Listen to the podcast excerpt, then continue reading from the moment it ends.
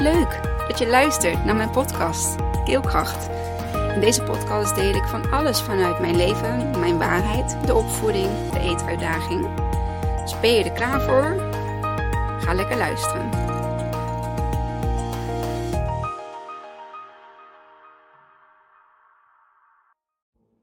Hoi, daar ben ik weer.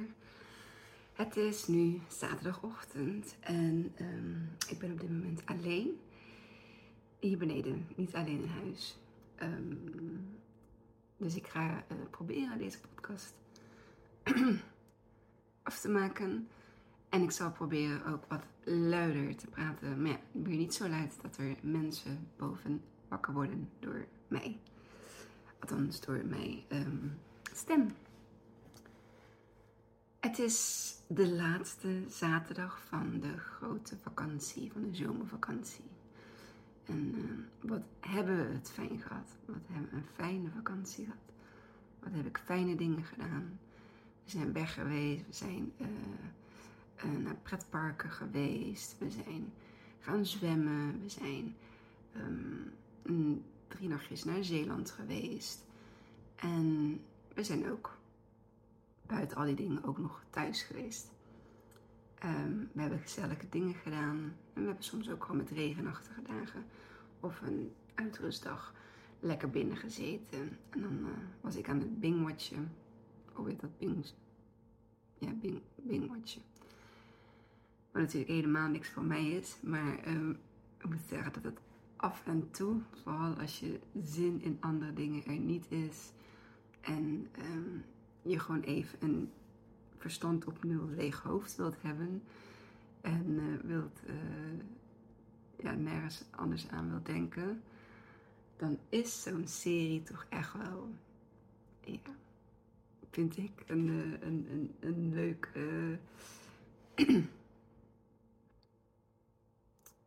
ja, hoe moet ik het zeggen? Een leuke afleiding. Een leuke afleiding, ja.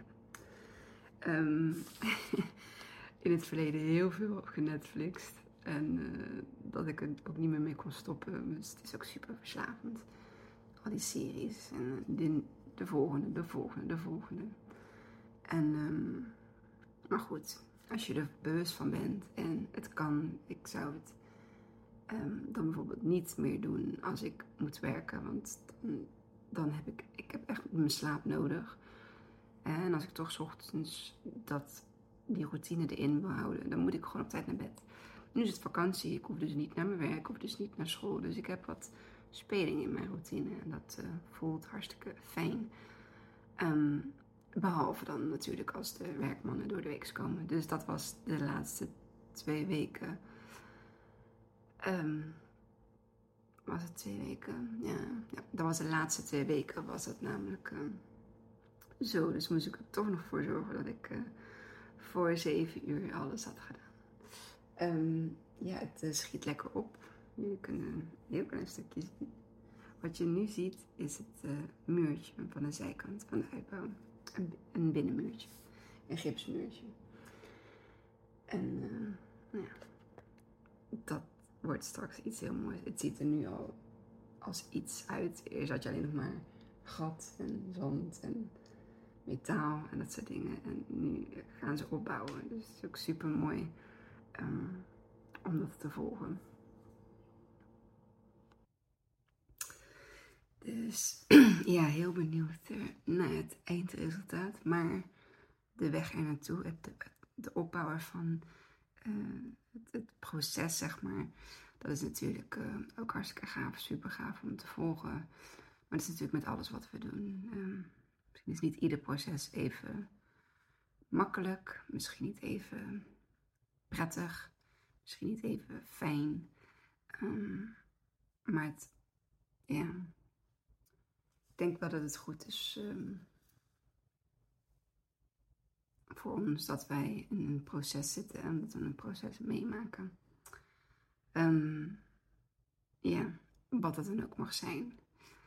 En de zwaarste die we natuurlijk hebben in ons leven, dat is het rouwproces.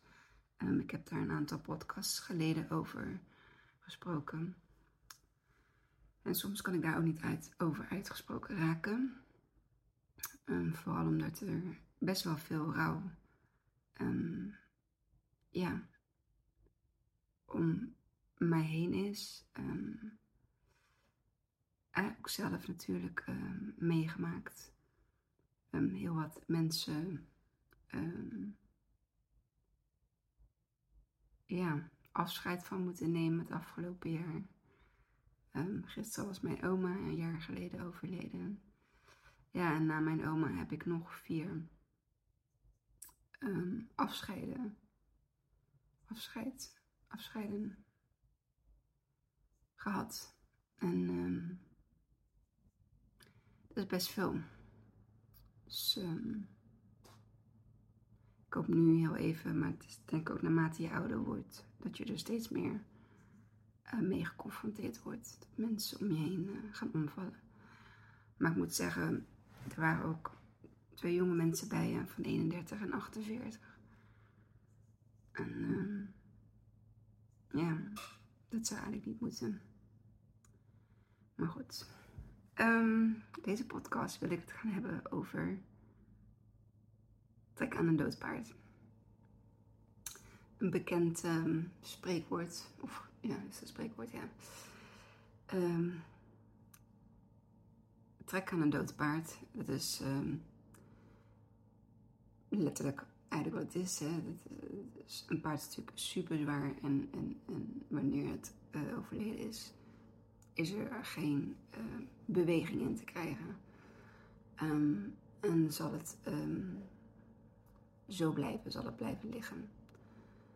En ik heb heel veel persoonlijke voorbeelden daarvan. Dat ik wilde kosten wat het kost om datgene voor elkaar te krijgen of diegene mee te krijgen of bijvoorbeeld op je werk collega's mee te krijgen in een bepaalde verandering of in een bepaalde werkwijze.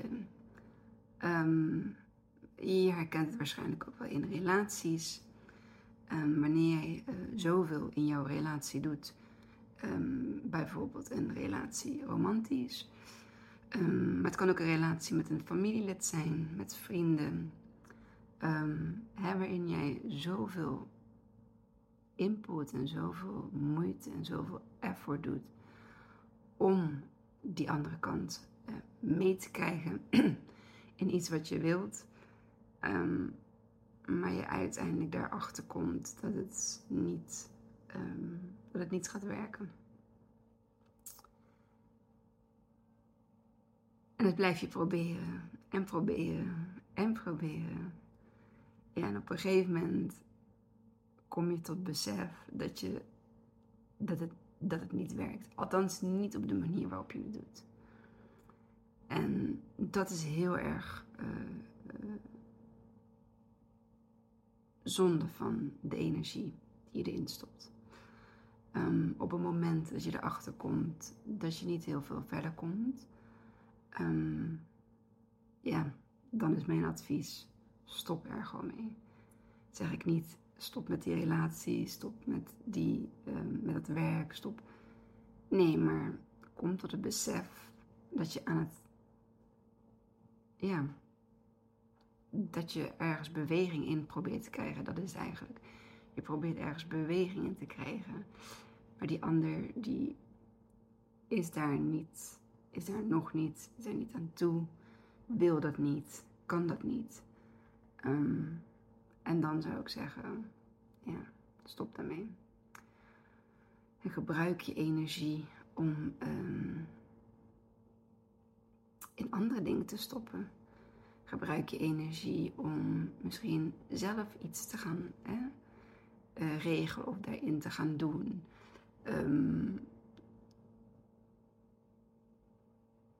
En als je toch graag wil dat diegene niet daarin meegaat, dan ga er een gesprek over aan van joh, hè? Want vaak proberen wij iets te doen zonder dat daar enige communicatie over is. hebt bijvoorbeeld een relatie tot een van je ouders.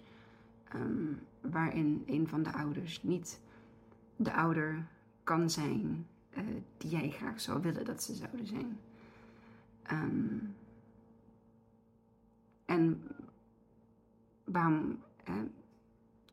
Waarom gebeurt dat niet op de manier waarop jij zou willen? Ja, ik denk simpelweg omdat die ouder dat ook gewoon niet kan. We hebben een bepaald verwachtingspatroon. Vooral naar mensen die dichtbij staan. En ja, zoals Guido Weijers ooit zei...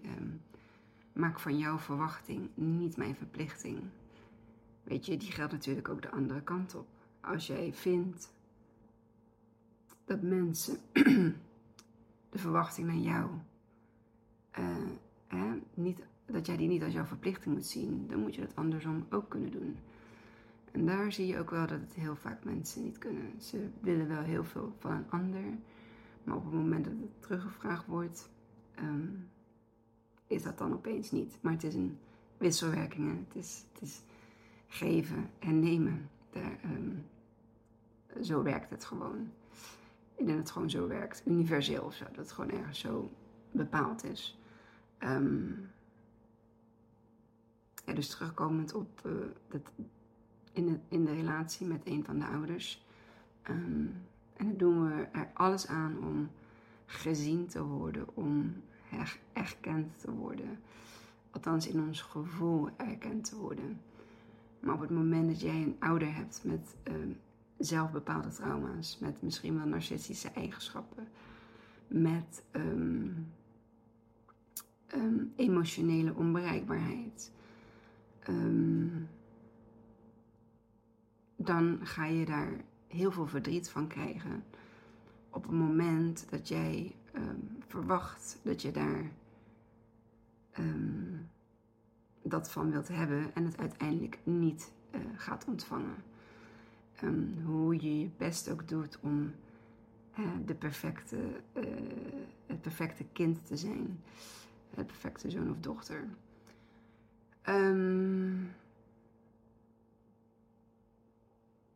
Ja, en dan blijkt dat het uiteindelijk allemaal niet werkt. Want je ouder blijft gewoon de ouder die hij of zij is. En jouw energie die je daar allemaal hebt ingestopt... die is daarna eigenlijk een soort van... ja, voor niets geweest. Tuurlijk, je hebt het wel geprobeerd. Maar er is ergens een grens, hè. En de grens mag niet zijn dat jij daarna gaat omvallen. Of dat jij daarna jezelf niet goed voelt, niet happy voelt. Dat jij je daarna jezelf dingen gaat verwijten voor dat het toch niet is gelukt, dat je toch je best niet hebt gedaan. Maar dat is absoluut niet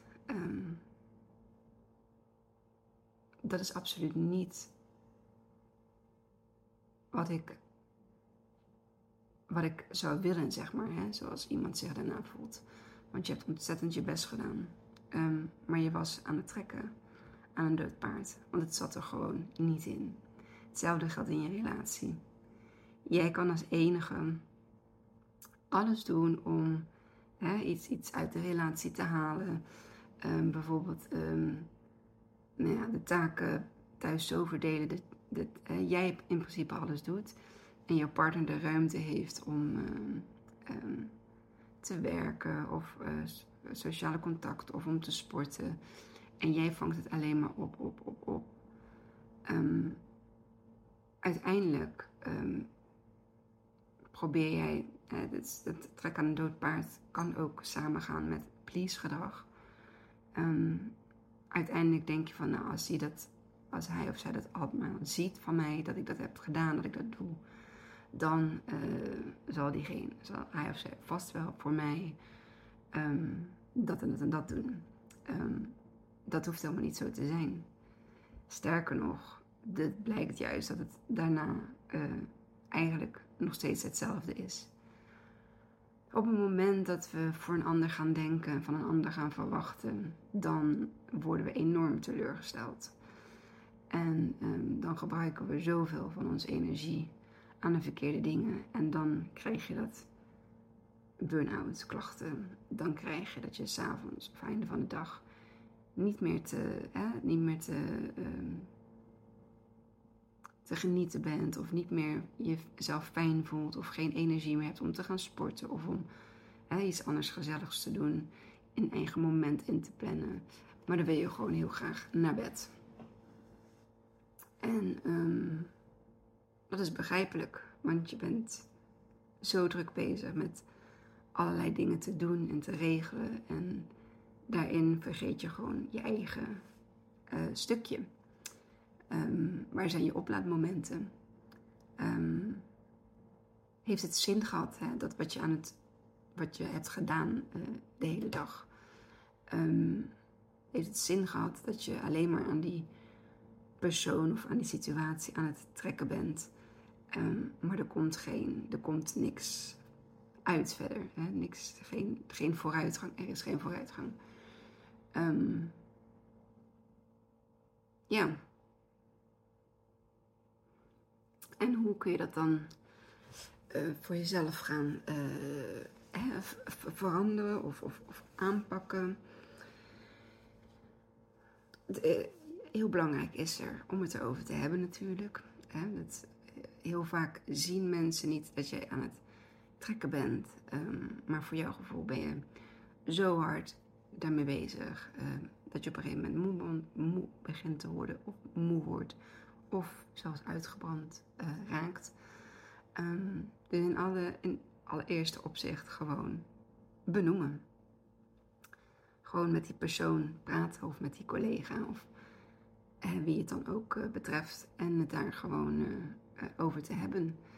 Want ik weet bijna zeker dat de andere kant het gewoon niet weet.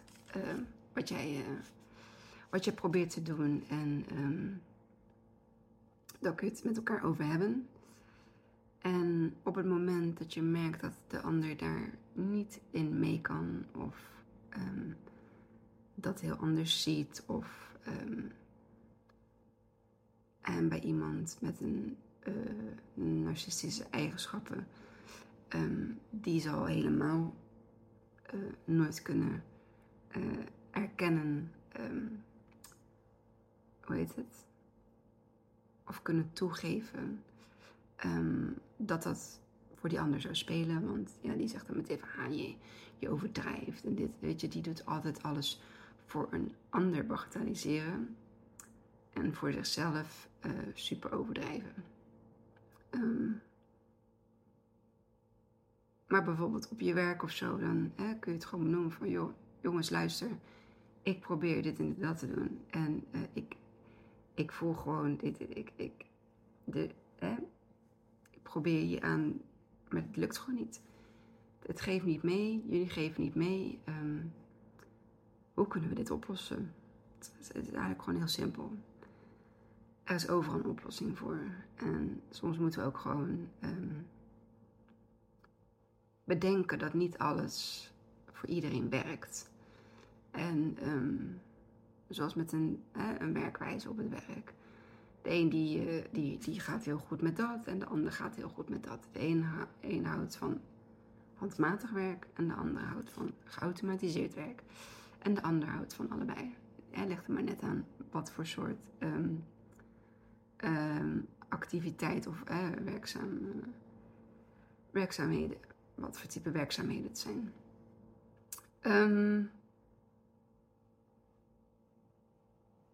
Even kijken, dat waren een aantal voorbeelden. Ik heb benoemd hoe je het dus kunt gaan oplossen, althans een deel van de oplossing. Ja, en het laatste deel is dan eigenlijk gewoon loslaten. Laat het paard los. Laat het paard liggen. En ga wat anders doen met die energie. Met die ideeën. Met dat voorstel. Want als men daar niet in mee kan gaan. En wat daar dan ook de reden van is. Dan moet je gewoon je eigen plan trekken. En dat is wat we heel vaak heel moeilijk vinden. Want wat betekent dat dan, mijn eigen plan trekken? Betekent dat dan dat ik... hoe doe je het bijvoorbeeld met een ouder die emotioneel niet bereikbaar is? Waar je van die aandacht van probeert te krijgen. En dat niet krijgt. En dan zul je dat op een gegeven moment moeten loslaten. Moeten accepteren dat dat er niet in zit. Want er zijn heel veel ouders die emotioneel niet bereikbaar kunnen zijn. Er zijn ook ouders die het niet willen zijn.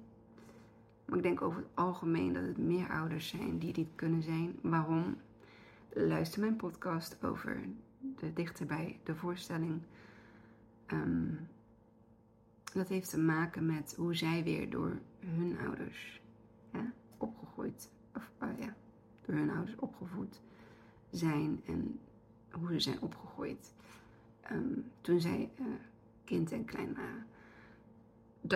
Dat zeg ik ook altijd. Je kunt niet geven wat je niet hebt. Dus op het moment dat jij geen liefde kent van jouw ouders, dan kun je het ook niet doorgeven. Of er geen liefde hebt gekend van je ouders, dan kun je dat ook niet meteen doorgeven. Je kunt dat wel ontwikkelen als je het zou willen. En als je er dus voor open staat. Maar dat betekent dat je als eerst moet toegeven dat je het niet kunt of dat je het niet kon. En dat is wat we heel vaak, wat ik heel vaak zie, wat heel lastig is voor ons. Om die verantwoordelijkheid te pakken.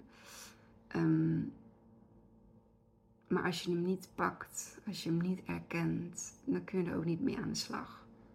Ja, dat gaat natuurlijk ook voor mijzelf. Met Isa meegemaakt. Ik kon hem op dat moment niet dat geven wat hij nodig had. Later is dat gelukkig goed gekomen, omdat ik me er bewust van werd. Ik kon mezelf verantwoordelijk stellen voor hetgeen wat ik toen niet kon. En ik heb dat hersteld. Het meeste wat gebroken is, het meeste wat kapot is gegaan, kunnen we herstellen. Niet alles, maar wel heel veel. Maar dan zul je ook moeten zien dat het stuk is. Dan zul je ook moeten zien dat het gerepareerd moet worden. En daar zul je dus jezelf mee moeten confronteren. Dat is dus een stukje loslaten en accepteren dat het zo is. En dat gaat jou gewoon enorm helpen in het weer verder kunnen doorpakken. Hè? Het kunnen doorgaan en... Je mag altijd vertrouwen of blijven hopen in iets. Maar laat het niet zo zijn dat dat je er zo ondersteboven van kunt raken. Dat je er zo teleurgesteld van kunt raken. Dat je het met je mee gaat nemen. En dat, dat het je dus in de weg gaat staan in jouw verdere bewandelen van jouw levenspad. En dat wil je natuurlijk ook niet doorgeven aan je kinderen. Je wilt het goede voorbeeld zijn. Ja, wat is dan een goed voorbeeld? Dat is voor iedereen natuurlijk weer net wat anders. We hebben allemaal weer net wat andere normen en waarden. Maar ik denk dat we allemaal gewoon onze kinderen een gelukkig leven, een gelukkig bestaan willen doorgeven. En dan zul je dat zelf ook moeten zijn.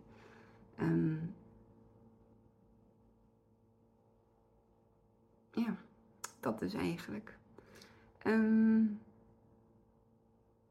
dat ik zit ook op 24 minuten, super netjes. Ik denk dat ik het hier ook bij ga laten.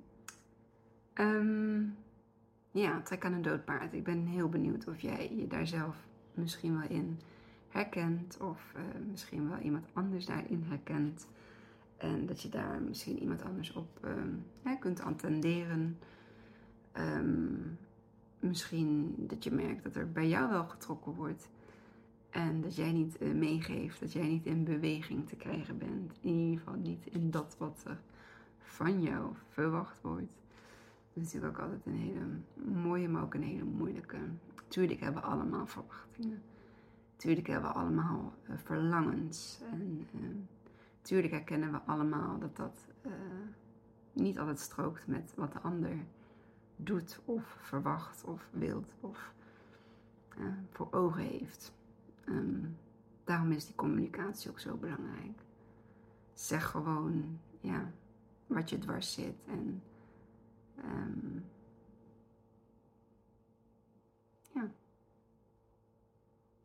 praat erover. Dat dus. Oké, ik ga hem afronden. Ik wil je enorm bedanken voor het kijken en of luisteren naar deze aflevering. Laat me alsjeblieft weten wat je ervan vindt. Dat kan in de comments, dat kan via een mailtje info@keelkracht.nl of